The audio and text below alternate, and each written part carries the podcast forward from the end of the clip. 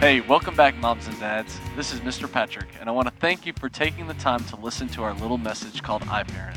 I pray that iParent is a helpful resource for you. This week, your children learn about Jesus' teachings concerning money, fame, and power. Kit and Andy stumbled onto stone number five right off.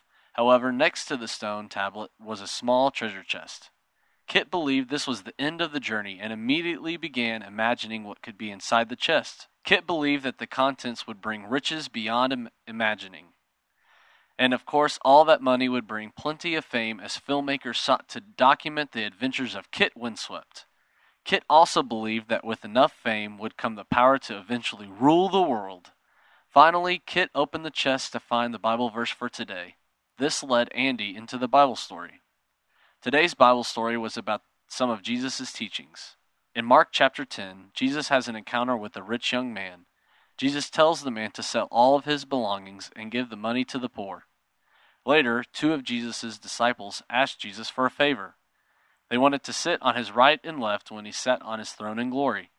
They wanted to be greater than any of the other disciples. Jesus explained that God is the one who makes the decision about who is the greatest.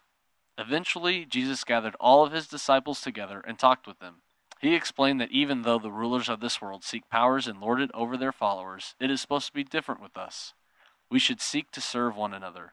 He said that whoever wants to be a leader must seek to serve everyone. Jesus wanted us to know that money, fame, and power do not matter. What matters is being selfless and doing our best to help and serve each other. Remind your children this week about ways they can serve. Well, that's it for the iParent podcast this week. Until next time, happy parenting and know that we are praying for you.